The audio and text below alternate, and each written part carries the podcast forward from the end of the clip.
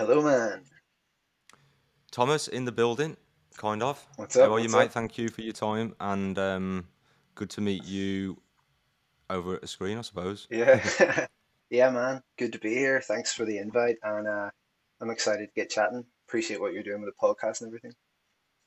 Yeah, man. So I'll come across your work. I do a lot of YouTube Hmm. watching, and Same, same. uh, you know, you got your Joey Carbstrongs, you got your Earthling Eds, um, and then you popped up. So you're definitely on some kind of algorithm there. Saw what you were doing. Um, I think I saw I saw a few of your videos, and then I think I subscribed. I Hmm. didn't see you again for a while, but um, and then in the last month or so, I've kind of come across your videos again. Hmm. Dropped you a message message on Instagram, and um, yeah, really like your work, man. Respect what you're doing. Um, first of all, mate, what what made you turn originally? I know it's a very typical first question, but what what, what was your journey like, um, and when did it begin? When did it begin? Um, so I think seven years ago in March there, March 7th. Um, and it was pretty, it was nothing like exciting. Um, but I was just browsing online on an application called Tumblr. I don't use it anymore. I don't know if it's still going. And it was it was just like a feed of different things, quotes, pictures, videos, links, stuff like that.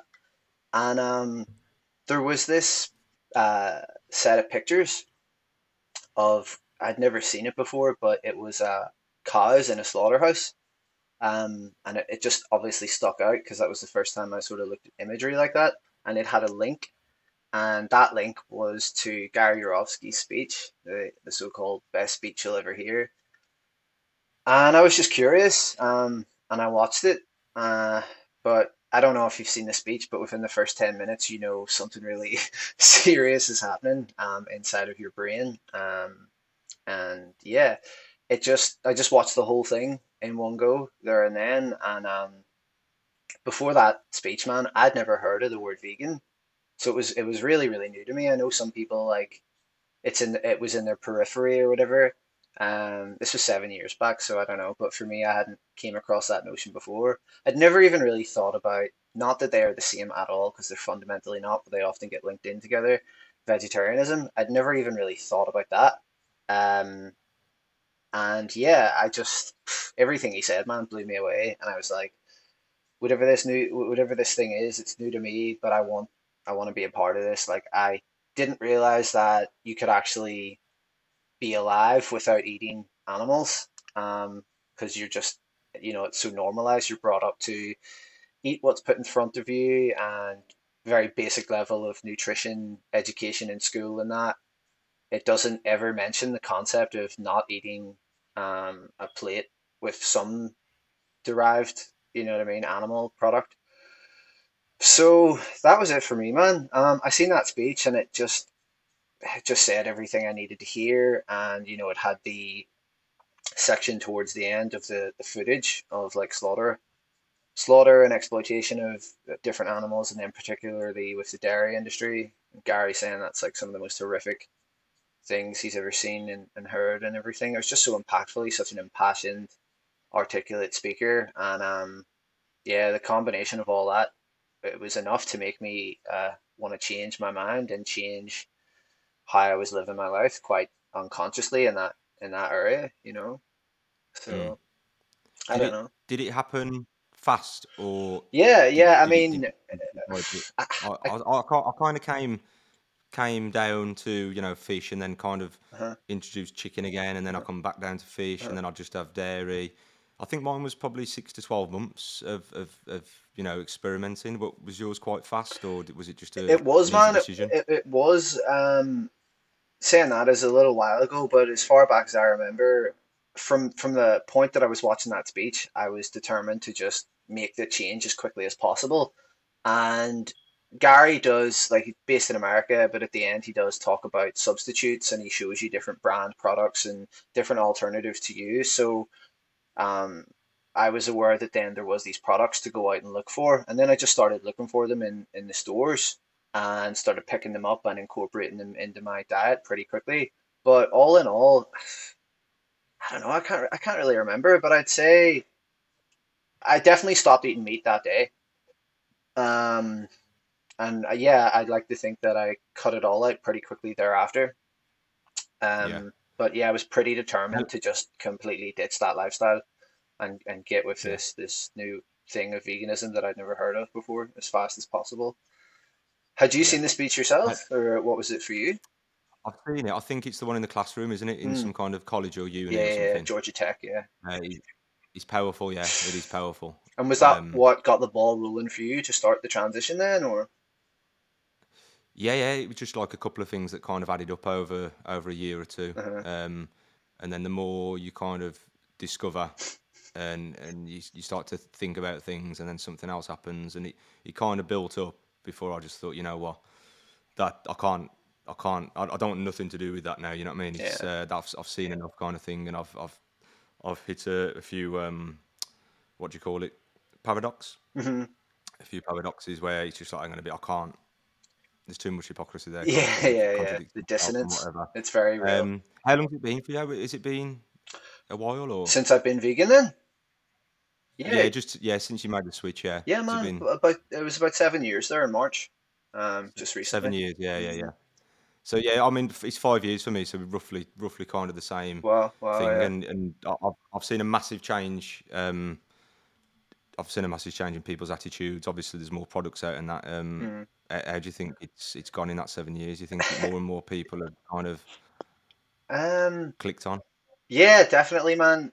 Veganism as an idea is definitely um mainstream now. It's definitely here to stay. Everyone kind of knows of it, even if the perception of it they have isn't accurate. They still have some perception of it to a degree, which is evident of the the impact it's had on society, the consciousness of society, I suppose. But um, it's funny because in Northern Ireland, um, all the vegan goods took a little bit longer to come over here as the mainland UK. Um, like I mm, was following, um, you know, some vegan news pages and information pages and that, and they were talking about all these new launches of products, and uh, they just weren't coming here for a couple of years. But m- for the most part now, um, we have pretty much the same same options as you guys. There's yeah, pro there's probably a lot more um, like takeout options over there, and even just full-blown mm, restaurants that are vegan and everything. Um, we yeah, still have some some distance to go over here in that respect, but uh, yeah, man, the attitude has definitely changed. Um, mm, you know, from asking people in terms of activism and outreach just years ago, had you heard of veganism? It would, you know, most people hadn't. They didn't know what it was. You still do get the odd person, but generally, um, people know um, mm, a lot more now um, in general than they did even a few years back, and I think uh, think that is accelerating just with you know younger people growing up and finding their way onto social media and technology and information spreading. Um, it's it's yeah, definitely getting out there, so it's great in that respect, but it's yeah, it's a double-edged yeah, sword, you know, because I feel like definitely. people, for me, I feel lucky that I seen Gary's speech and that was the first introduction to it, because it wasn't like Mm, I came across this message in little bits of information and had to piece it together. So if a person comes to veganism in that way, they might hear a little bit about it and then feel that it's, you know, they can debunk that simply by saying, oh, well, what about this or what about that? And they haven't got the whole jigsaw. Um, so I feel really fortunate that I kind of heard the entirety of the ethical message because Gary talks about so much, covers so much in that short um, period of time that he pretty much debunks like so many arguments throughout the whole speech, and it just it just left me without um, with any no option. necessity to raise a defense or to oppose the idea. So I think it's really important how someone comes into that message and um, how open they are, obviously open-minded and um, to, to question things in, in that respect. Yeah. yeah. I haven't seen much of um, Gary Yourofsky other than that, really. I, I I don't know why he hasn't popped up more on Uh-huh. on the on, you know on the YouTube feed or or anything like that. Um, Well, I he's seen a um couple of his speeches, man, and he's he's good with his words, man. He's powerful. he's he's pretty much retired now. Um, you know, that piece, that speech was like his his greatest work, no doubt. And he's done other Mm, thought pieces and interviews with other people he popped up again during COVID and did a few um did a few audio bites which were really funny.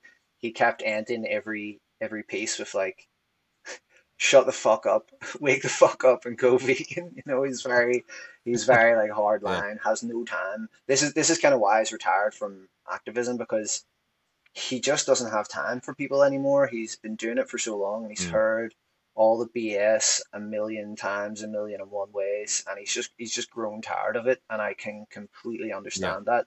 Um, Yeah. Someone said not long ago that it every argument's the same, it's repetitive, but there's nothing else. There's there's no there's that is the the main points that are brought up, and it's gonna it's gonna be repeated and repeated until finally um, more and more people pick it up because there's mm, no need to talk about anything else. It, it's yeah, so obvious, you know what I mean? And in terms of um, activism, obviously turning vegan is easy in mm, the West. mm, For me, for you and me, I can tell that you it's it's no trouble at all. I don't even think about it. yeah, for Um, you turned overnight from, from one speech. It's easy. Mm, Um, but something that isn't easy is activism. Um, it's something that hasn't even entered my head, to be honest, mm, um, mm. within the five years. So, how long after turning did you make the decision to, to start your street activism? Um, I'm trying to think now because I think it was just by fate, really. So if it was in March, there is a vegan festival that happens in Belfast in April. Um, and I'm pretty sure it was that very year, like the next month, that I um, went to the local vegan festival. I didn't know of it, and I was just sort of searching online, and I think the, by the fortune of algorithms, I came across this um, this event, this Belfast Vegan Festival, um, by Farplace Animal Rescue, which are a great organization. They do those um, vegan festivals all over the UK. You've probably heard of them or been to one, maybe perhaps. But Mm. um, yeah, so I went to that and uh, was really excited. Never been to anything like that before. Never knew what it was going to be like. And there was just lots of stalls about different things, different campaigns, food. Um, different things are sort of tied in uh, because veganism invites other elements like well-being and health and and environment and stuff like that. Though those things are obviously fundamentally removed. Um, it's just by association, which which I understand. It does sort of muddy the water sometimes. But I went to that festival. Um, and I heard a couple of speeches, um, a couple of people talking, and I linked in with one of the guys giving a talk. And uh, from there, it, it just kind of happened organically, stayed in touch. Um, he was already on to doing things, uh, doing doing a type of activism. They, they had actually started a DXE group in Northern Ireland, um, and it kind of came and went before I got in on it. But then we just started to do um, like small scale events. I think the first things we were doing in Belfast was the Earthlings experience, which is very similar to uh, Anonymous for the Voiceless Cube of Truth. But Earthlings, it's it's pretty much just like you have the masks, you have the people showing the footage, um, you know, holding the screens, and then the other part of it is the outreachers who will engage with members of the public who stop because it, it draws in attention and provokes curiosity. Um, Actually, saying that, one of the first one of the first actions, I think maybe the first action that I did was a speak out outside um, a Tesco supermarket, um, which was kind of it always is nerve-wracking activism, I'll not lie, it always is quite nerve-wracking, at least before you start anyway. Um, but doing the speak out itself was quite empowering. Like it felt powerful to be public with your voice and speak up for others. Like there's just something fundamentally about that. You recognize there's an injustice being committed. They can't even speak out about it. I will take some of that responsibility to say something publicly. Um, that's quite a powerful feeling. You know, you're you're Mm. saying something that isn't really socially accepted that that makes people stop and think. It kind of shakes people up. You know, they're not really thinking about these things day to day. And yeah, so from there we started to do different things. Then I quickly got involved with um, showing slaughterhouse footage. And fun fact, I actually brought Anonymous for the Voiceless to Ireland. Um, me and me and a Oh, friend, really? yeah, me and a friend were, were talking about the idea because we were pretty much Quality. doing cubes without the name, without the AV name, and I think AV reached out and said that like you can't really do that if if it's our style and, and everything like that. So we had a chat about it, and um, yeah, the general reception in the group was like, I don't know, maybe not, but I pushed for it, and um, we adopted it, and yeah, I love that style of activism, and that's pretty much an uh, adaptation of that that what I do now. And I just think it's great. It's so powerful because you're literally showing standard legal practice that happens in farms and slaughterhouses, which it speaks for itself. It's pretty crazy, hardcore stuff, and it's enough to make people stop. Within five minutes of setting up, someone has stopped, you know, that's how powerful it is. Yeah, Um, yeah. And yeah, from there we did different things. We did a bit of VR, virtual reality headsets. Um, we did some food stall stuff, which was fun. It attracts a different crowd though, and it's a bit harder to have the conversation of ethics um, around food, at least in the street setting anyway, because people, it's a different crowd of people that kind of stop, people that are more interested in health and just want to chat about Mm, diet, um, you know, in mm, that sense. And uh, done a few school talks as well, um, different things. But yeah, at this point, man, um, I'm still rolling with the with the method of showing the slaughter footage and um, outreaching people like that, and I just find that that works best for me. And it's um, I think it's as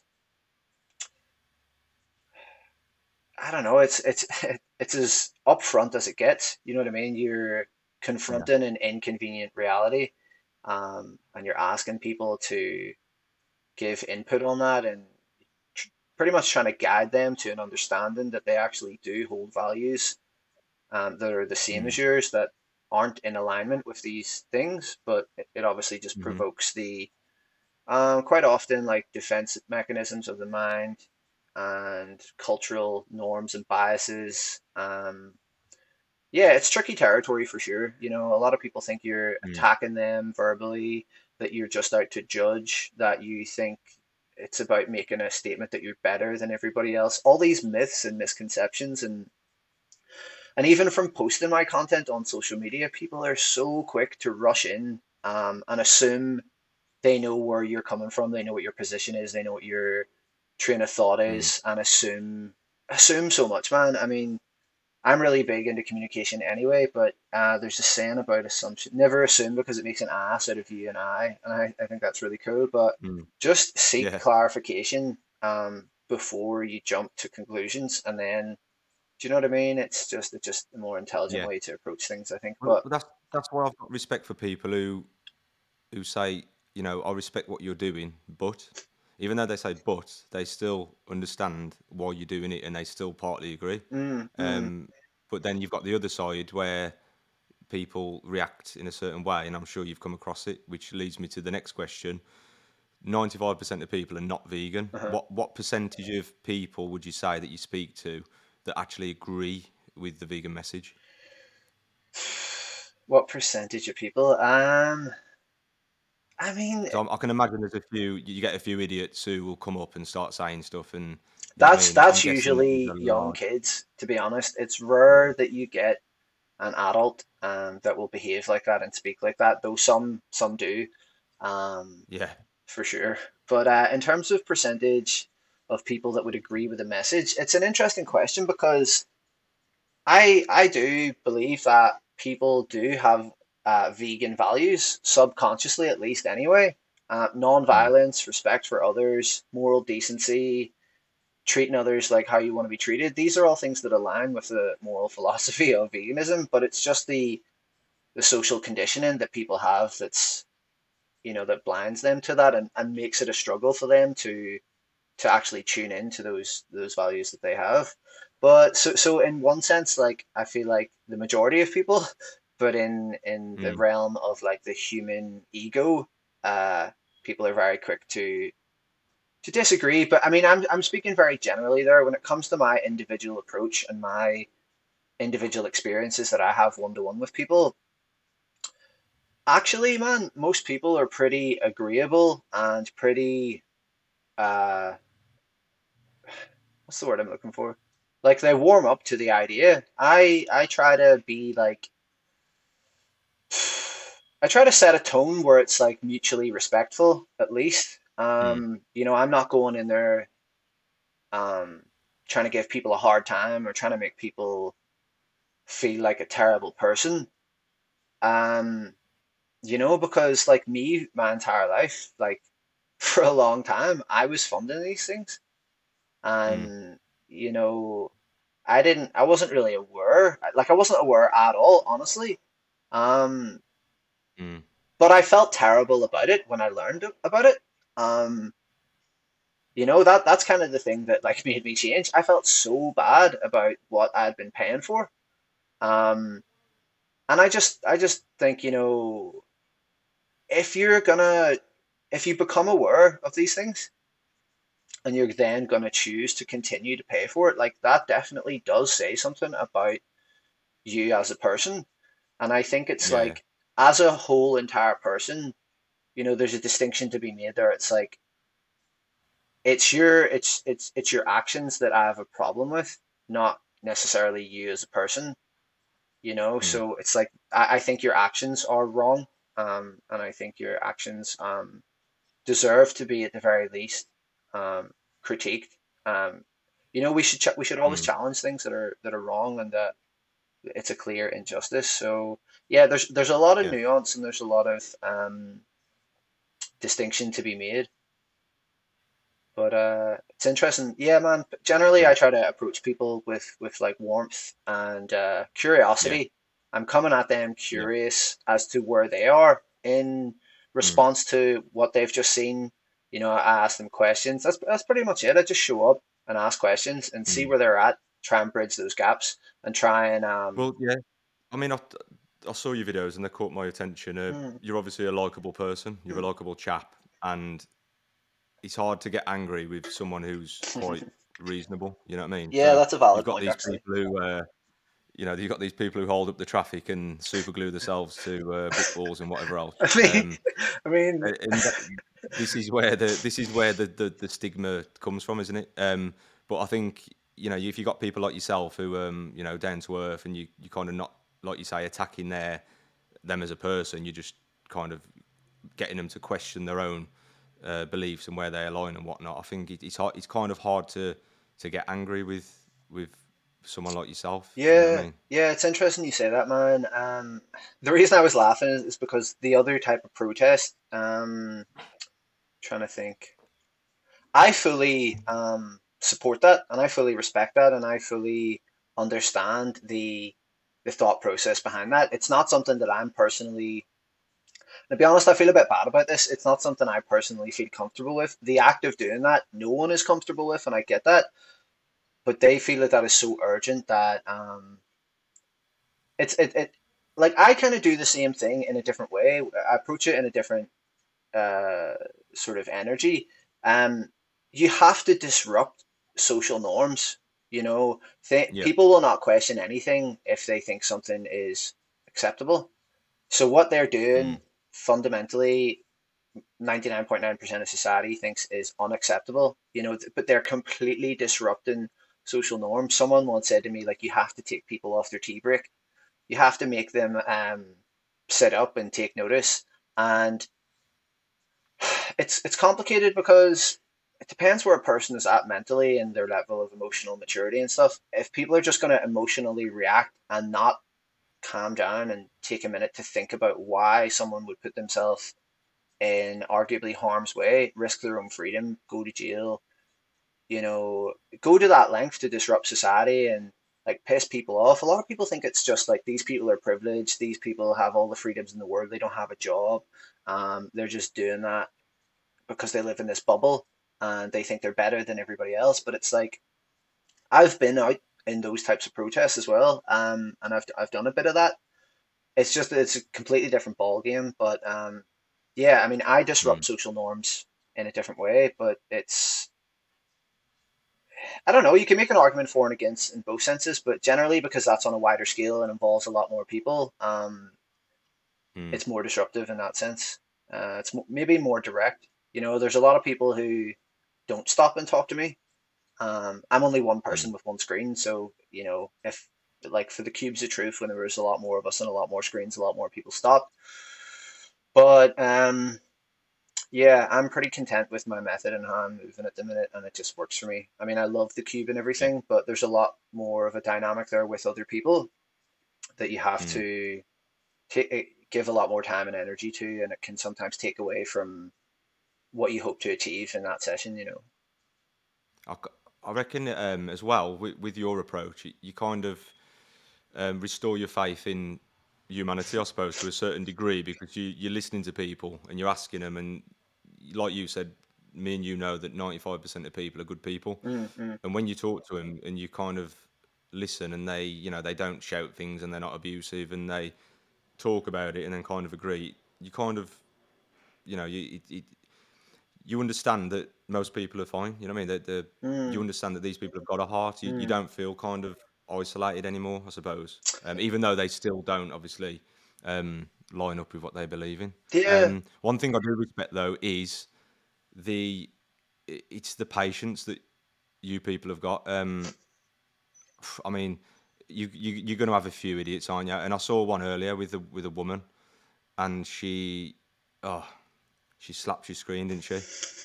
Um, oh man, and to be honest, th- that wound me up as well as the the farmer, because the farmer's come past and he said, "Oh, this is normal," uh, and the way, which is fair enough, whatever. If you think that's normal, carry on. But then he turned round and he gave you this look, oh, that guy, yeah, think, yeah. oh man, and What I, he actually said was, "This is me, I, bullshit." I mean, I'm not, I, I'm not exactly uh, an angry person, Mm, really. You know what I mean? Everyone can get angry. of course, of course.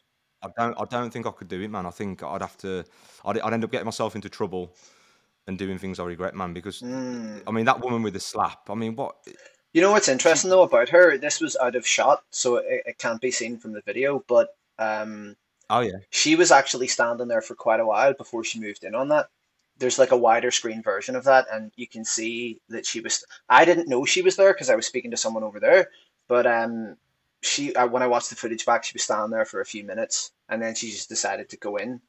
Um, and that is so rare, man. Like I've been doing street outreach with slaughterhouse footage for years and years and years, pretty much minus COVID, um, since I went vegan not long after. And that's the first time ever someone has been like physically aggressive and triggered so bad like that. So that is incredibly rare. Um, yeah, the farmer, on the other hand, yeah, what just to clarify, what he actually said was, um, I think this is bullshit. So he obviously just didn't like the fact that we were exposing that part of the process that people don't see and is deliberately hidden from them. Um, and of course, he's going to be biased because he's a player in that industry and his livelihood depends on it. So he's going to try and make out like that isn't accurate when really this is standard and legal. And that's exactly what he's involved in. Uh, yeah, it's gonna like what type of farmer whose livelihood is based on that is gonna say, yeah, like this is this is accurate. You know, they'll always try and say it's like the worst case scenarios or or whatever. But all that stuff's quite interesting at the minute because I'm reading more on what happens in slaughterhouses and standard legal practices and how how there's so much corruption there. Like I don't know if you know this, but um, you know, like the red tractor and mm. stuff, that seal of approval oh yeah, and yeah, they're yeah, they're set up by the National Farmers Union. So it's huh, the people who do these things to animals that set up this false, um, do you know what I mean? Like certificate of approval. That that they're doing it. They're doing it's it's just total deception. You know, it's like you setting up a new company, but also setting up some like pseudo certification certification of like uh, quality. You're behind that as well, and you're giving yourself the seat of approval, though pretending it's like a different entity altogether. That's essentially what all those labels are. You know, so they back themselves. It's not unbiased. Um, so it's an yeah, absolute joke the amount of stuff. Like even me myself, man, I was um I was on a pig farm in Northern Ireland, and this was like a red tractor approved family run farm, and, and so on. All mm. these all this nonsense around it. But we seen pigs cannibalizing each other, and we seen dead piglets with blood stains out of their mouths from being blunt force trauma to kill them. And Red Tractor apparently came in and said like you know there's no welfare violations or there's no standards there that we have an issue with, and they did remove this Mm. certification for like two weeks maybe, and then gave them it back. But they're all in bed with each other. Do you know what I mean? Oh Uh, yeah, yeah, and yeah. and the Same as the farmers like RSPCA and and totally, what man. the RSPCA allow and Um, Macerating live what it stands chicks. for now, RSPCA, but you look into what it stands for. Royal you know Society for the Prevention of Cruelty to Animals, and they they uh, sign off on um, macerating day old chicks, putting chicks in a blender, RSPCA approved. It's so insane. it's incredible. It's so insane, Yeah. man. Unreal. Um. We um we, we actually res- rescued two dogs um last Oh year. wow. Um, to, there were there were two dogs in um locked in like a factory pen uh, outside of a factory in like the the grounds of a factory, and uh I mean they were being fed, Mm. uh, and they had a little bit of a bed, but on the day that we rescued them, they um the bed was just a, a hair hair covered piece of sponge that was soaking wet, and it was it was it was raining that day, and uh, the missus rang me and um just she was crying. She said these dogs are still here because they were there in the summer. Uh, I thought, oh, they're, they're just they're just out for the summer. Maybe in the winter, you know, they'll they'll get them in.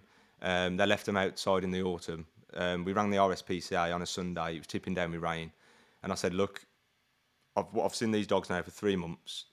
If you don't come and get them, I'm going to break in and get them myself. Um, and they said, you've reported it before to the council, which I did, and they said they've got shelter and they're obviously fed. Um, they had all the the the red um, lacer. infection, all Yeah. that. Uh, what's it called? Well, Uh, it could be lacerations. It could just be sores from pressure. so yeah, Yeah. um, Harsh environments. I said to them, you know, if you, are you going to do anything about it? And they said we've we've already looked into it.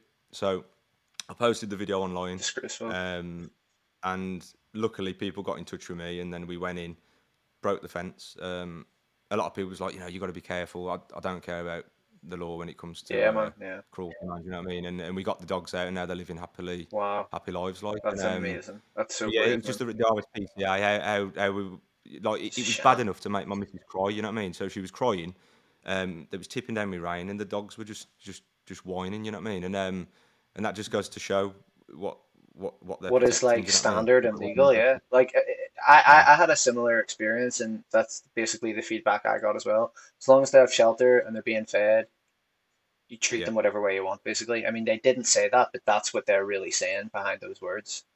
Um, it's fucking disgraceful, man. Absolutely disgraceful. It's all a sham. So much, so much in society is, but yeah, when yeah, when others are involved yeah. you know what I mean, they're being exploited and suffering like that, like you have to do something. Mm. But I can imagine that um, yourself not being a hippie and your stereotypical uh, vegan and what people think what people think that a vegan should be. Mm. Uh, I bet you you know you're similar to me in, in that sense. Um, how have you found it with the switch? Um, friends and family, what? How did they first kind of Um, react to the fact that you don't eat flesh anymore? I was, you know, man, I, I look back and I think I was incredibly naive. Like, I genuinely thought that I'd uncovered something that was so sick and so messed up that when I showed it to Mm, other people, like they just they'd be just as willing to get on board with it and just as ready to change as I was. And I was so wrong, man. I was so wrong, and it was horrible. Um, like 99 point, I mean, virtually no one in my, I say my past life, like before I was vegan, uh, no one in that life is is vegan that I know of. Maybe maybe a few people, I'm not sure, but um, it was horrible, man. You know, telling people what happens and just like I, yeah. So I I uh I used to have Facebook back then, and um I just started posting about it. Just started posting about like stuff that happens, and surprising, man. Um, you know, some of my closest friends be like the first to challenge me on it, and I guess I guess that's gonna be the way it is because they're my closest friends. But just I don't know how you feel about this idea, but it's like you don't really know a person until you expose them to the vegan message and see how they react. Do you know what I mean? Because there's so much wrong with that, and it, it just says a lot on how they respond. Do you know what I mean? How how decent a person is or whatever, and people will have their defenses, and I'm all here for it. Like, let me hear it. I'll happily break them down one by one and go through it yeah, with I'm, you. I'm I'm open to, to, to, to change it. Totally, totally. But people would just argue with me, get re in really heated arguments with close, um, like family and friends, and uh, I don't know, man. Like, it, it, it.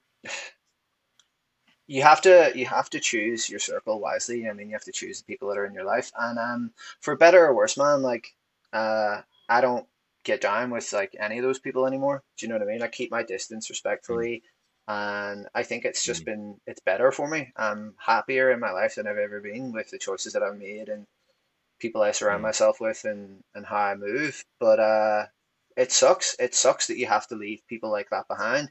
Like some of my closest friends, I had at length just arguing back and forth. And when I say arguing, I don't I don't mean like shouting at each other. A lot of it's over social media, but it's like, you know, they'll say a piece, I'll go through that, show them why I disagree and why that isn't the most logical conclusion to draw. Here's another point of view. Have you considered this? But just always met with resistance and dissonance and just constantly deflecting from accountability um, and, mm. and changing the subject to the next argument and to the next argument and never really getting to the core, never looking in the mirror. Do you know what I mean? I'm just trying to hold up a mirror to say, like, this is what you're paying for. Like, how do you feel about that as a person? Do you stand by? Do you stand Yeah. by that? But um, yeah, so it sucked, man. no, Like, it's not black and white uh, for me. Like, um, there's no ifs and buts. You know, if if I see something, I'm never going to unsee that. You know what I mean? And mm, I think it, it, takes that kind of person to to to see it as black and white. It's like if that is that, mhm. then I don't want anything to do with it. yeah, Um, and then you've got the excuses. And when you mention that you you know you go down different paths with different arguments, mm, I'll bet you any money that you've gone down this path and then that path and then that path, and then the last thing that was said was, "I don't care. I love meat, and you won't change my mind." something very, that's what it boils down to. something very similar. Um, Yeah, yeah. yeah. Um, what what kind of negativity have you had from friends? Uh, I mean, I find it fascinating because I've mentioned it a few times where, you know, if, if one of my friends did, didn't like uh, beer, now this this might not have been the case when I was 17, Mm, but if someone didn't like beer and they were drinking wine, I wouldn't feel the need to make fun of that person because they don't drink beer, yeah, even though I love beer. yeah, Um, yeah. what, why is it that if you don't eat meat, they will you know, give, give I, you shit for no, I know what you mean. I know what you mean. Uh, It's why, a why is that? it's a defense mechanism ultimately. It's like you've probably Yeah. experienced it yourself where from time to time I will be in environments with family or friends that I don't really spend time with, just passing through or by circumstance or whatever. And or even even in a work environment, whatever it is. Um, as soon as people know you're vegan, um, they become very aware that you live in a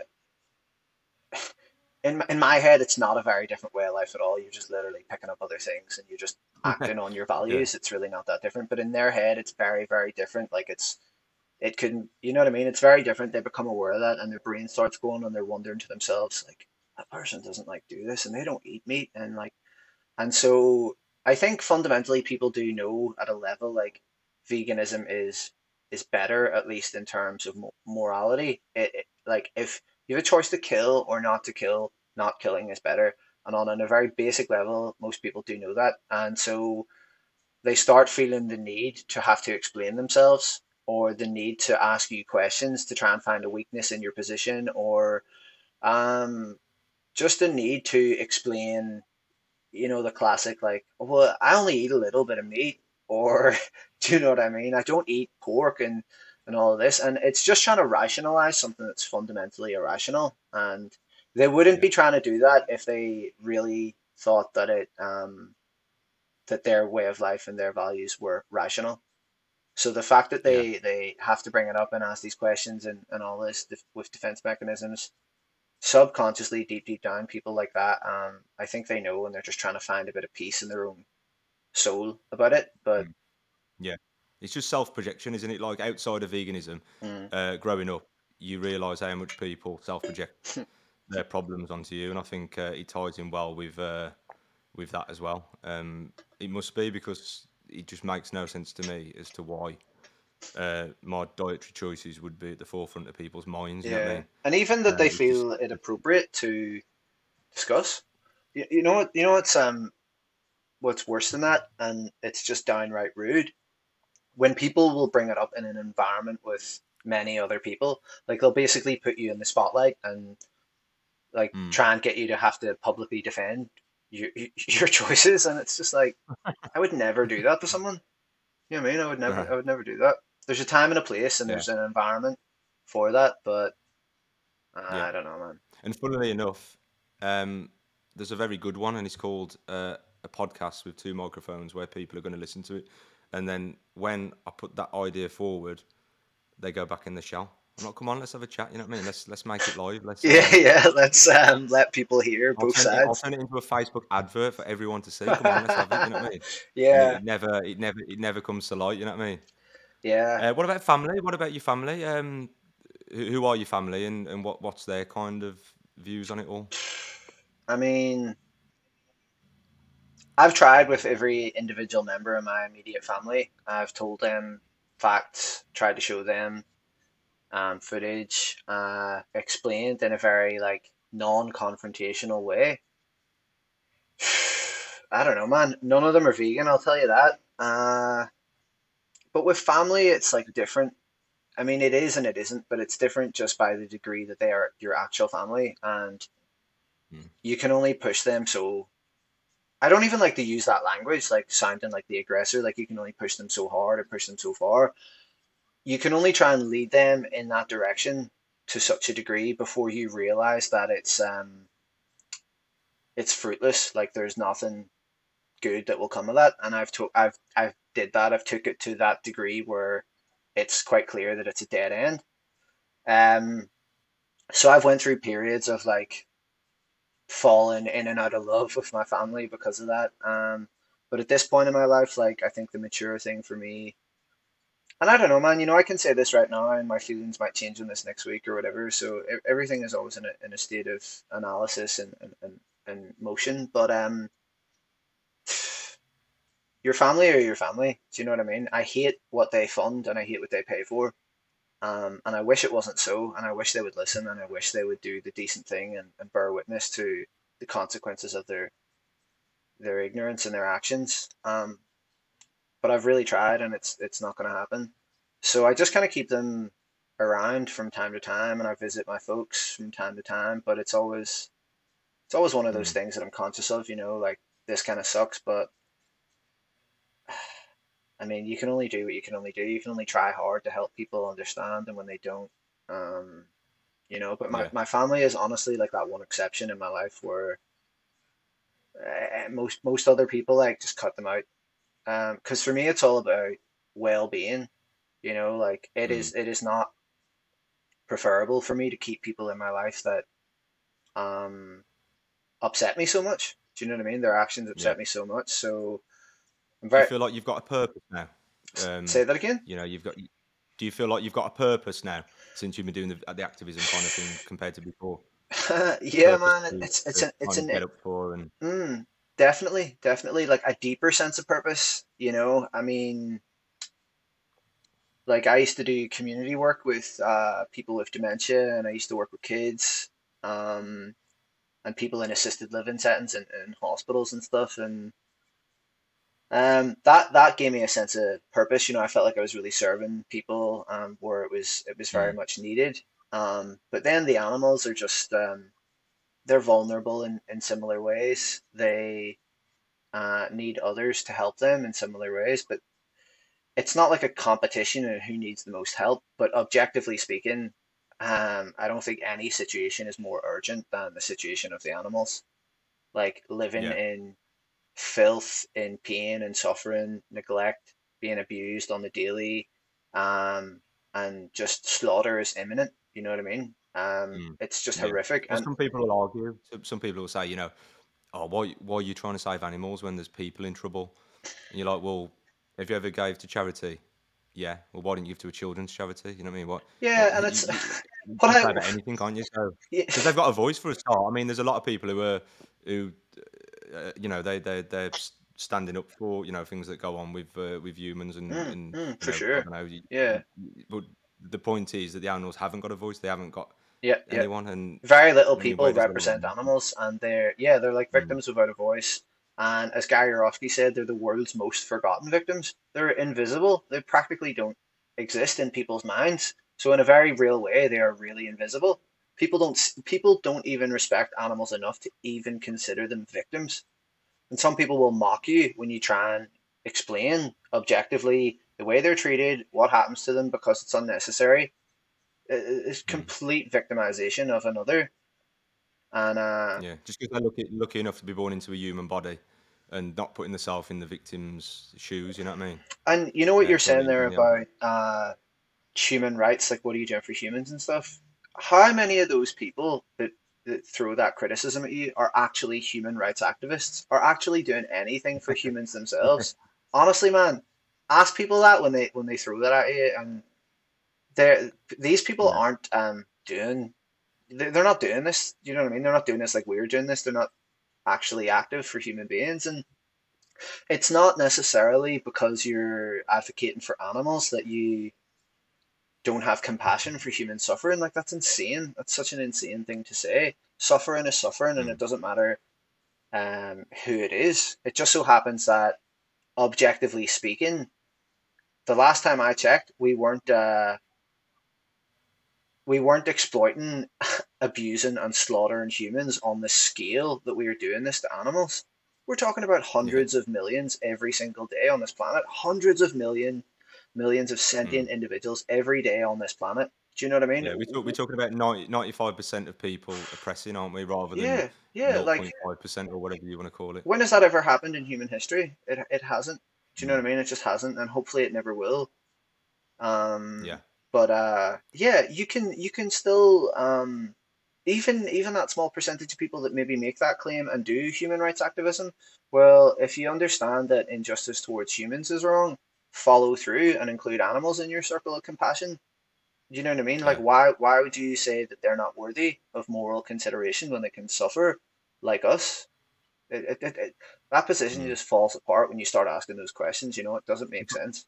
if I could if I could not eat a burger to save a human, I would. You know what I mean? Yeah. So, I I'll, mean, but I'll start with that to say. You know what I mean? it's yeah. That's that's Like it. It's so easy. It's so easy to do. yeah, it's, it's, yeah. You haven't got to wake up and swim the cham cha the channel, have you? You just got to It's so crazy, man. It's so crazy. Um, like going back onto activism, just before we leave it, um, rather than talk about the woman who slapped your screen and the farmer who made certain comments, what what what's like a positive um, outcome that you, you that you can recall from um, you know changing someone's mind, or Mm, has anyone got emotional and kind of changed on the spot or I anything like that? So I, I'd taken a bit of a hiatus there before I resurfaced, and uh, I had just wanted to reevaluate my approach to activism, and I came back Mm, with like a game plan, which is something that I never had before. Um, but since I've came back, I've been very methodical about it, and I found that method to be quite um, effective.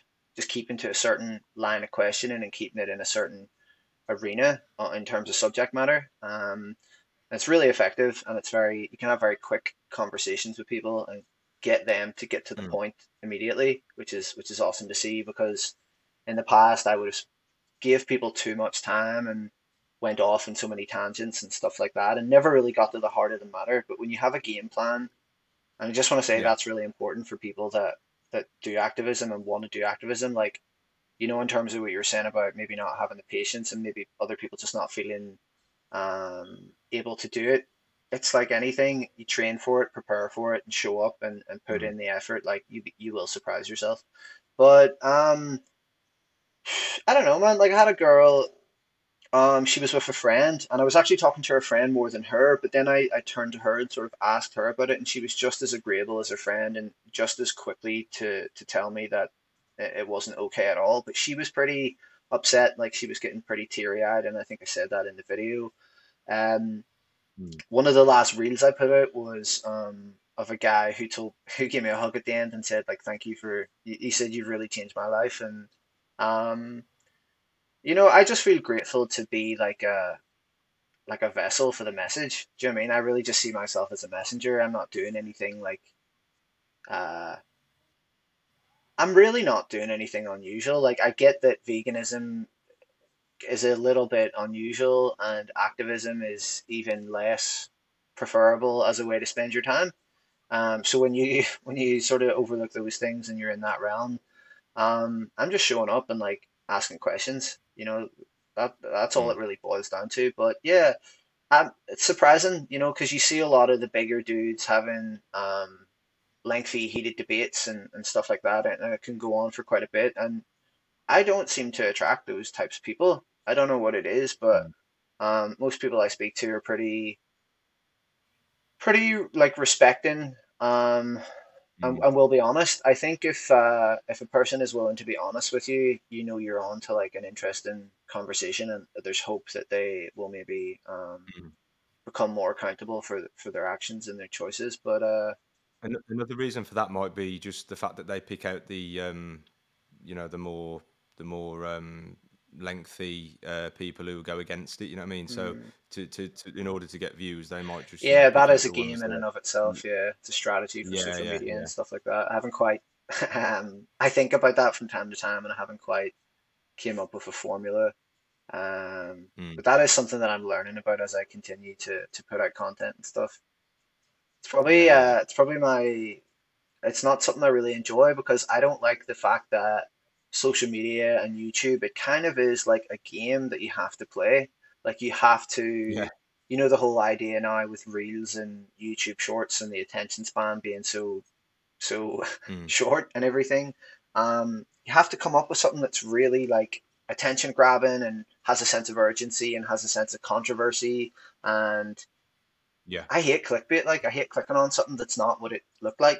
And to a degree, you kind of yeah have to use elements of that to make it, you know, to generate interest and, and to, to garner views. But for me, it's just about being a voice for animals. I don't really care about like how well the video yeah does or, or whatever in that sense. But I mean, I mean, I do care how how many people it reaches in that. And as I say, I'm mm, I, I like to think that I'm sharpening up and I'm learning a little bit more every time I make an edit or a thumbnail uh, and stuff like that. But it's not my I don't really enjoy playing that aspect of the game, you know. Nah yeah I know I understand yeah. Mate, you wanted to touch on community. Yeah, I think community is really important. Um, you know, and How would you say in, in community in terms of the, the, the people around you now compared to seven years ago, or um, just generally speaking, if you're active in a cause, you know, it's there's a saying that like no no individual is an island. So you need a sense of others and you need people like even you and me right now, this is a, a little micro community, sharing ideas, Mm, um, hearing someone else's perspective, someone else um just being there for you, like validating your your feelings and your thoughts and, and vice versa. Um, yeah it's it's really, really important for longevity and um yeah, like like the vegan movement is a community, you know, there's so many people vegan, there's so many yeah people doing activism, doing so many different varieties of activism, um, and there's so mm, much support there if you tap into it and if you communicate with others and reach out. I've I've met some really awesome people, um, and I, mm, you know what I mean. I sort of I follow people that inspire me. You know, that's a, that's a big one as well in terms of community. Like spend time mm, around people who uplift you and inspire you, and you know what I mean? Um, yeah.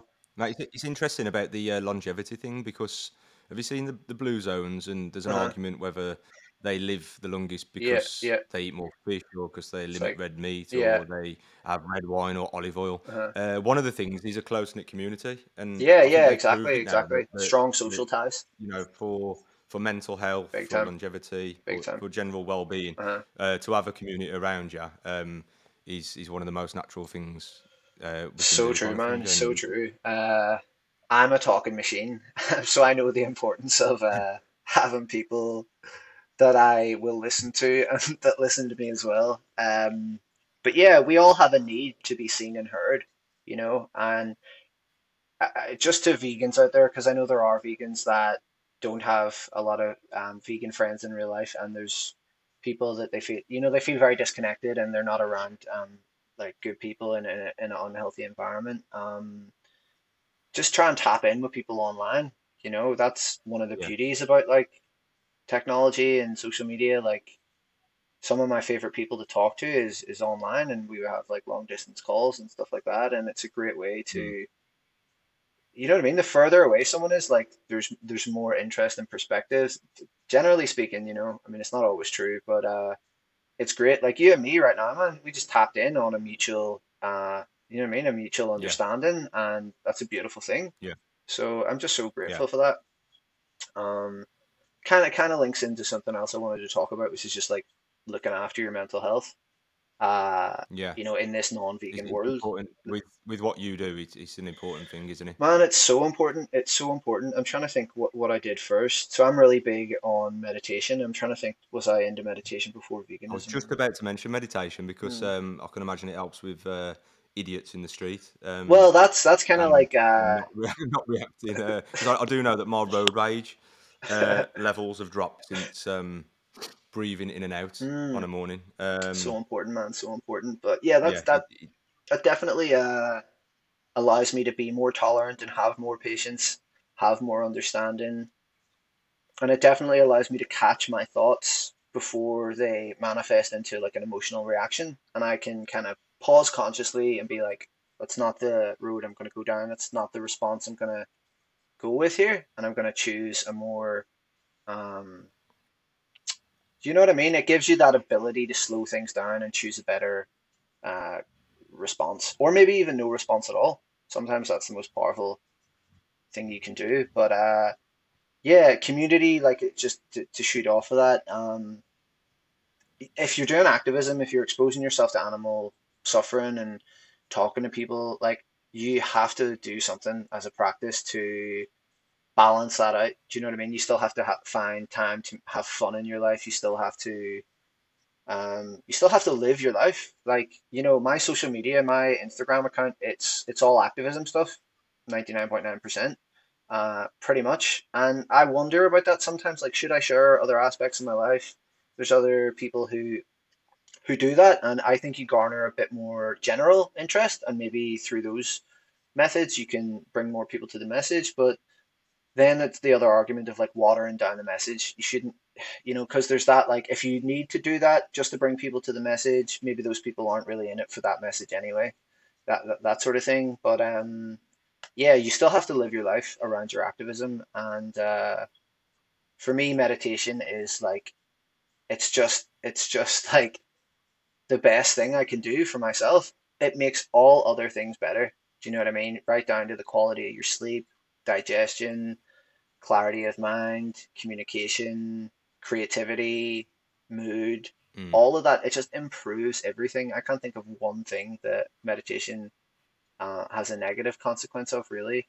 Um, so I do that like every day. You know, I have a bit of a routine and stuff, but uh, yeah, yeah, man, um, I have to do that. And I want, I also want to do that. Like it doesn't feel like a chore for me, though at times it can be difficult, and sometimes it does feel like a yeah, bit of a chore. Like I have to do this, but it, it's really just maintenance, like maintenance of your mind and your your emotions and stuff like yeah. that. But It's so it's so hard to to think of doing nothing.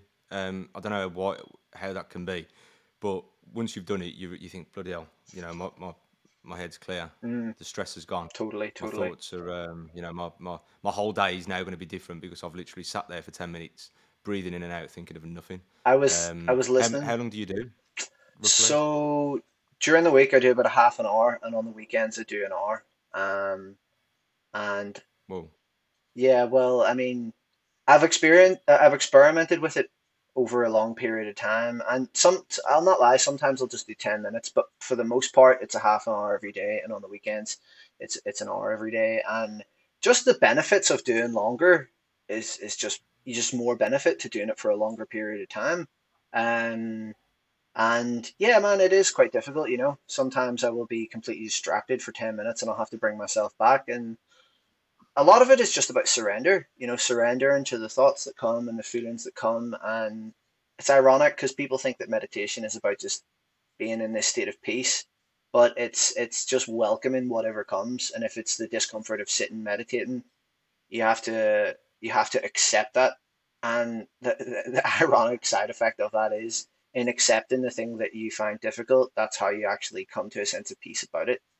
But um, yeah, I, I, the way I see it, meditation is just like an exercise in terms of if I'm sitting still and quiet and comfortable, and there's things that are coming to me and it's hard to deal with. Well, if I can, if I can practice that day to day, when things happen on a on a bigger scale in the real world when I'm moving, then that's just like a warm up for that, and I'm a bit more ready to sort of um, not be so reactive, but more like consciously respond. Um, Mm. so yeah, and a lot of people like get put off um, meditation because they think it's like a spiritual thing or it's a religious thing or and um I'm I'm into spirituality, but meditation is like uh you can do it purely just for the mental health and and, the- and the wellness in that Oh respect. yeah, It doesn't have to have those spiritual elements if you don't want it to. But um yeah, I think that's really great. I think music is another tool um, for well-being. You know, uh, you can listen to some. Everyone has their favorite artist or their favorite music that just instantly changes your mood. Like that is the beauty of music. It can instantly change your emotional state if you if you have like a say music is a drug.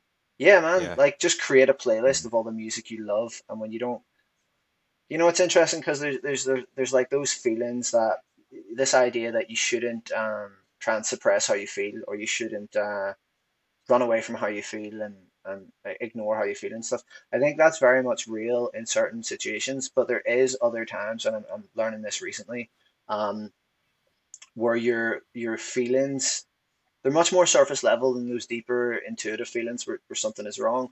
But um, where your feelings are kind of bullshit, like in the sense that you have stuff that you need to do that day, you know you need to do it. The other option is more painful. You have to exercise discipline, and your feelings are like just be comfortable, just stay comfortable. Um, those feelings are ultimately like BS, I think, and you have to push through those feelings. And, and a great way to do that is just to turn on some music that jacks you up and makes you feel good and and and gets you wanna you know makes you wanna like move around and just get going with your day. Um, yeah, and I say that because like I've go ahead, man. sorry, mate. Carry on, No, I was on. just gonna say I've been in a little bit of a rut recently because the last time I was out with my screen, um, the wind actually blew it over, and I was out reaching this guy, and um, yeah, man, it, it hit Oh the it, it hit the ground, and half of the screen smashed, and it's just unusable, and I had to get had to get another screen and everything. So that's kind of Oh yeah, man. I've been in a really good routine with like doing regular activism and stuff like that. But once that happened, it was a bit of a blow to my morale and certainly my momentum. And then other aspects of my daily routine broke down. But I was kind of in that yeah, sunken place where I realized like just because something externally has happened here, it doesn't yeah, yeah, it's kind of it's kind of upset my rhythm, but that's not a good enough excuse to to just not carry on, like get back into it. So it was those feelings that I was like, I'm a bit I'm a bit comfortable here, just not doing the things that I've normally been doing. But ultimately, yeah. you can only be like that for so long before you start to feel uncomfortable with the fact that you're not moving as your best Right. self. Yeah. So I've I've I've like bounced back recently. I paid for a new TV and everything, and I'm getting back into my routine. And already, like I, I'm just starting to feel better. I'm meditating more again, and um, That's it, man. And it'll it'll soon be forgotten about, and you'll have exactly. your new screen, and then all of a sudden you're back on the the road again. I can, I can relate to it with with business. Um, Uh-huh. just constant barriers, constant problems. Something happens, something else happens, and I've got to the point now where I don't even care. Uh, another bill yet, sweet, another debt yet. Freezer's broke, sweet. I've just I've learned to just uh, kind of get on with it. You know what I mean? And Yeah. I used to get, I used to you know chuck a saucepan up the wall or um, you know what I mean, Yeah. or, or, or start screaming the place down. But now I'm just like, yeah, whatever, just another one of them. Just life Um, doing what life but nah, it, does. it don't take long to kind of like I say you, you could have a list of ten things and um it looks it looks like uh, you know it's like swimming the channel, and you think, Mm, oh, what the hell? As soon as you pick one and mm, do it, and then pick two and then do it, and then before you know it, you've done it. The stress is done, mm. and um, and you're back on track, kind of thing. But uh, I'm a big yeah, fan of I, I think it's like something that. that just gets easier and easier because um, Yeah. yeah, I've been I've been kind of through in the deep end the last few years, hmm hmm um, you know, with the bit with business and whatnot, and uh, and yeah, it gets to the point where you just don't give a shit anymore. You know what I mean? And whatever, let's have it, It's always going to come. It's always going to happen. And yeah, it, yeah, it's your attitude towards like, am I going to lose lose my shit here over every little thing, or am I going to? I eventually start to see a pattern that this is all. These things are always going to happen, and it's it's again, it's like surrendering to that inevitability. It's like when you accept that it sucks, you can move a bit more gracefully around the suck. You can embrace the suck. Doesn't make it yeah, e- it doesn't make it easier, but it, you have a bit more peace about it. Um, Yeah, for sure, man. And yeah, big respect to you in you mean, terms of the the business and do you know what I mean? Repping the, the vegan Yeah, food and um, I've I've sick. I've definitely um gone from a boy to a man in the last few years. Wow, so, wow, that's incredible. uh, well in well in the system now, and uh, yeah, it's one of them. And it growth, all growth is good. Um, For sure, for sure. you learn every day. I learn every day, and uh, it ties in with um, speaking to people as well, and, Mm. and and learning learning when to shut up and when to speak and when to uh, do a bit more digging and find out more about a certain topic. Um, mate, we haven't mentioned food actually. We have mentioned food quite a lot, but uh, in terms of your diet, what does a typical day of eating look like for you? So, yeah, at the minute, like I'm not doing a whole lot of cooking at the minute, but I always start every day with a with a smoothie, and I always put in. Um, let me just go through this. So I do two bananas, and I do a mixture of um, about seven different seeds. I used to put turmeric and ginger in my smoothies, um, but then I seen you know Hench Herbivore. Yeah, Hench Herbivore, he's a top dude. Shout out Hench. But um, he said about putting things like that into like a little shot of water, and I've been doing that um because the smoothie is more enjoyable um without that. But I always put some cinnamon in it. I have like some frozen fruits. Um, it'll always be like mangoes, strawberries, blueberries, and then I'll have either some fresh broccoli or spinach or some frozen peas. Um, put some oats in it, sometimes peanut butter and and blitz it all up. And that's kind of what I have every day for breakfast. And then a shot of um, ginger and turmeric. And he his hack mm, on that was like particularly with turmeric, if you put black pepper in it and uh, curcumin is it, I think, um, it increases the absorption rate or something like that. But uh, yeah, so that's always my breakfast. And um, lunch, like I can I can be kind of lazy around lunch. I don't know if um, you've ever tried Huel. So a friend put me on to Huel. Um, you, you on it? Yeah, man. Yeah.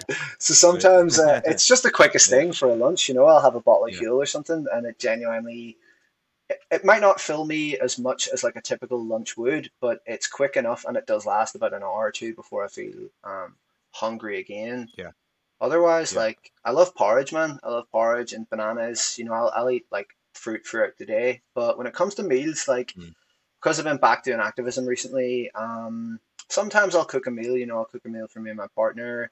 Um, I'm good at lasagnas. I like curries, and I like Mexican food a lot. So I make tacos with beans, cheese, and and stuff like that. But th hmm you know, this is the thing. I was I was thinking about this earlier actually. When people when people that aren't vegan are asking us about food, I used to feel like there was this pressure to be like all the meals had to be five star. Like it had to it had to be um it had to sound like the most delicious um top-notch meal ever. But eh, it's actually not that. Like yes, you you can certainly make epic cuisine as a, as a vegan for sure. But the beauty about it is if you're not like mad into cooking, you can just pick up so much stuff. Like la last night I had one of those Richmond hamburgers with the La Vie bacon and the vegan cheese, and I had it in a toasted bagel, some spinach, mushrooms, um, fried onions, and, and, and chips, you know, and that was quick enough. And most of that stuff was frozen, some fresh produce in the fridge. yeah, Um, so when it when it comes to like food, sometimes I'll just go for the easy options that I'll buy in the store. Um, sometimes I'll just whip something up at home but mm, it's it's never really it's never really a struggle. Like we have a recipe book that is like handwritten, like the go-to meals that we would go to. We have a couple of cookbooks as well. Um, but it's like you say, once you make that transition, uh, you get used to it. It becomes normal, and you don't really have to think about mm, it. I love a good breakfast fry though. I'm a sucker for that. That? Sorry. I love a good breakfast fry, like sausages, bacon, Ah, beans, yeah, yeah. smashed Oh avocado, well, you. stuff like that.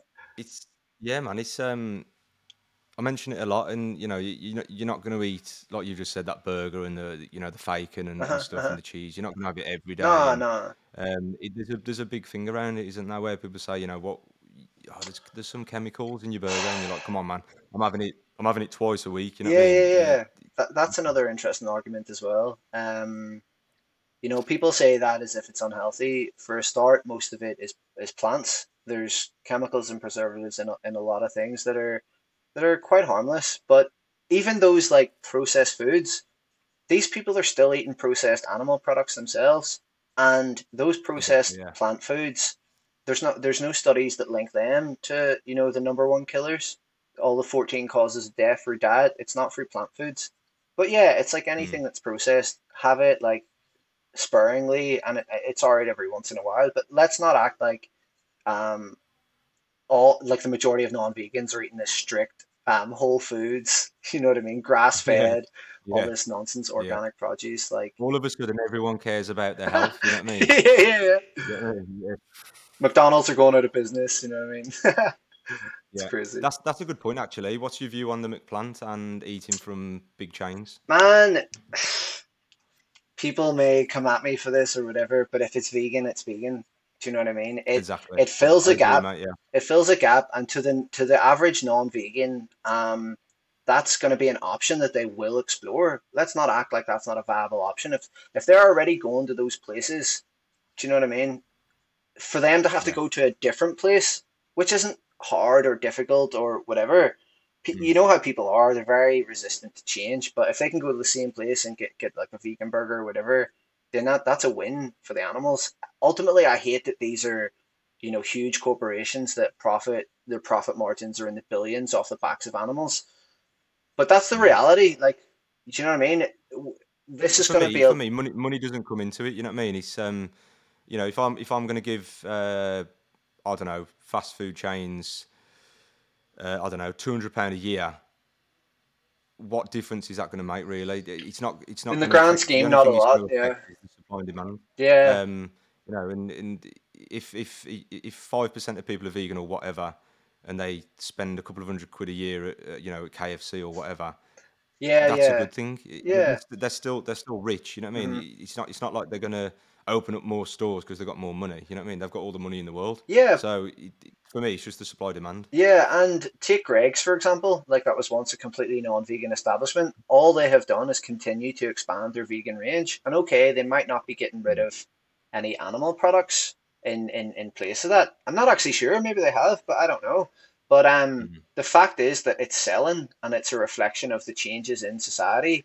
And you know, people love these products. So many non-vegans will be buying these. It's not just bought by, by vegans vegan curious people, you know, people experimenting, trying that trying that thing out. But it's a reflection of the of the change in attitudes in society. And it's mm. it's a transition. Like this it will take a long time for things to eventually shift to a predominantly vegan society, which, you know what I mean? That's my I I hold that view. Like it, it may take a really long time, but it's unrealistic to expect people to just only go to like talk about supermarkets. Supermarkets aren't vegan. They sell all sorts of animal products, but you know what I mean? You gotta exactly. you gotta go to those places yeah, and it's like, yeah, you're funding a a place that sells animal body parts and stuff like that. You're buying the vegan stuff though. It, it it's it's I think it's a bit of a non-argument. It's more like a criticism that sounds like it holds weight, but when you explore it, it, it it's quite shallow, I think. yeah. I think people can go too far, uh, go into too much depth. Mm, Um, you know, being petty with things, and I just think that that ain't that ain't the way forward. What I mean? Nah, It's the because then the, the the where's the line? You know what I mean? Where will it end by being picky? Yeah, yeah, yeah. The main thing is to not buy animal produce. Yeah, That is it. You yeah, know I yeah, mean? yeah. That that is it for me.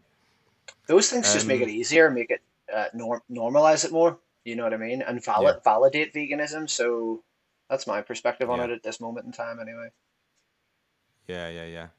Um, I mean, yeah, I, I speak to a lot of people who are meat eaters, Yeah. and they're like, "Yeah, I like, I like, I like vegan food," so they call it. Um, but then you have got the other people, haven't who uh, are like, "Oh, I'm not eating that." You know what I mean? Fuck me, who And don't even like, try it and just think it's horrible, you, and you know, you know exactly what I mean, don't you? Mm. You um, Or people will say, what is your? uh, Sorry, I was on. just gonna say, people will say like, "Oh, I tried tofu one time and it wasn't great," and it's like, well, maybe you didn't try the right combination of spices or whatever. Like, there's a way to go about it, and let's not remember that we all before you can walk, you had to fall. You had to learn how to walk. It takes time to to know about a thing and to get good at it. And cooking, full stop, is like that. Like when you take responsibility to cook your own stuff and buy your own food and prepare it and, and whatever, vegan food is no different. Like it's just getting used to something again. But if you put in the effort, like anything, it, it's beautiful. And it's so it's I saw you know what I mean? I saw a, a post the other day, and I'm gonna try and get it up now. Uh, Uh, you, you've probably seen it. Um, it was great. Um, someone said, you know, what, what what do you eat? I bet your diet is restrictive, and uh, I'm just going to try and find it now The diet that I used to eat before was like, ah, do you know I mean restrictive compared to it. it now? Uh-huh. Vegan veganism veganism is way too restrictive. I just don't know if I can do it anymore. I went to the supermarket today and all I could find was potatoes, broccoli, cabbage, carrots, kale, spinach, onion, garlic, sweet potatoes, parsnips, sweet corn, cauliflower, rocket, spring onions, lettuce, shallots, fennel, celery, asparagus, and the list goes on. I mean, what I've just read there times Is it probably it uh is it from George Martin, Carnism Debunked? Uh, uh, yeah, it is Yeah, actually yeah, carnism debunked, yeah, yeah. yeah. I seen that And then you look at that and you think, well, all, all you're eating is five or six things more than that, you know what yeah, I yeah. mean? Shout out George Martin, he's a legend. But If um, anything, I eat, I eat more now. Do you know what I mean? Like before, I just have chicken and rice. You know what I mean, or whatever. yeah, But exactly, now I'm having I'm having like grilled eggplant, Yeah, just trying different about? I didn't even know eggplant existed. Do you know what I mean? same man, same. I couldn't tell you what kale looked like. Talking of veg though, I do I do need to eat more veg. It sounds mad, and people are like, "What do you mean?" And I'm like, "I eat a lot of fruit, but Mm, I need to eat more veg." And they're like, "Well, I thought you were, uh, you know, a veggie or vegan." I'm like, "Well, I am, but I do yeah, need to eat more no, I I know what you that." do you know what I mean? Me too, man. Me too. I think um I don't know, like yeah. I don't want to say I think you'll always feel like that, but because there's people who eat, you know, shout out to the vegans that eat a complete whole foods plant-based diet all the time. That's like you will live forever. Do you know what I mean? You you'll live for a very long time living that lifestyle. Yeah, I I think it's cool. It's not cool, but I think it's okay every once in a while to have some junk food and stuff like that. But um yeah, that's yeah, that's why I love smoothies because you can chuck in like some spinach and some frozen peas and and you can make it taste good with like fruits and whatever, peanut butter and stuff like that. But yeah, I always Yeah, try and sink in some veggies, whether it's just some steamed broccoli or some extra spinach or or whatever. But yeah, yeah. um, they're just good for your health fundamentally. So you always want Yeah, man. Well, always if you, want if you to. look on YouTube at any, um, you know, YouTuber doing smoothies or Uh-huh, you know uh-huh, juices uh-huh. or whatever, they look amazing. You know what I mean? Yeah, they're just Um, glowing. there's, a- there's a reason why their skin is glowing. Do Yeah, you know what I mean? So yeah. it's uh, it can only be a good thing, mate. Yeah, Mm. mate. Uh, last question for you: hmm What's your favourite eatery? Um, whether you've been on holiday and found a, uh, you know, um, a nice restaurant yeah, or great anything question, over in. Belfast. Um, so I was in Paris in September and we found this place called Hank's. Um, Yeah, and it was the best, say hamburger, but it was a hamburger with cheese and it was the first place I tried that La Vie bacon and they have it in Sainsbury's now. Um, but it, mm, it, it was the best hamburger I ever had and they had a great shake. Um, it was like a banana milkshake that came with it and the fries were pretty banging. But also um, Temple of Seitan, absolutely unreal. Don't know if you've been there. in London, Yeah, yeah, yeah, yeah. yeah. I think uh, I've heard. in Yeah, heard. Hackney, and there's another one somewhere else. Um, yeah, unreal. Their their fried seitan is is the stuff. Um, also VFC do really good um seitan. You can buy it frozen in in supermarkets. Um, Yeah. The the uh, the popcorn chickens yeah, uh, yeah, yeah. yeah. as Trying to remember that guy's And name. Uh, think that, that just while I'm on the topic of popcorn chicken, uh, um, I had um I had a comment before. You know what I'm going to say. Why why do you why do you call it why do you call it milk if it's not milk? oh Why do you call it cheese if it's not uh, cheese? My reply was, are you going to call up all the coconut milk companies that's been around for years and say why are you calling um coconut milk milk? And also, why are you making your chicken? Why are you making your chicken look like popcorn? Are you going to ring up uh, KFC yeah, man. Again, ask them why they? You know what I mean? it's it's but yeah, popcorn chicken's a good little, uh, Mm. good little t- topic to bring up. Um, I'm trying to think of other um, food places. I mean, you can't beat a, a, a Greggs vegan sausage roll as well. It's phenomenal.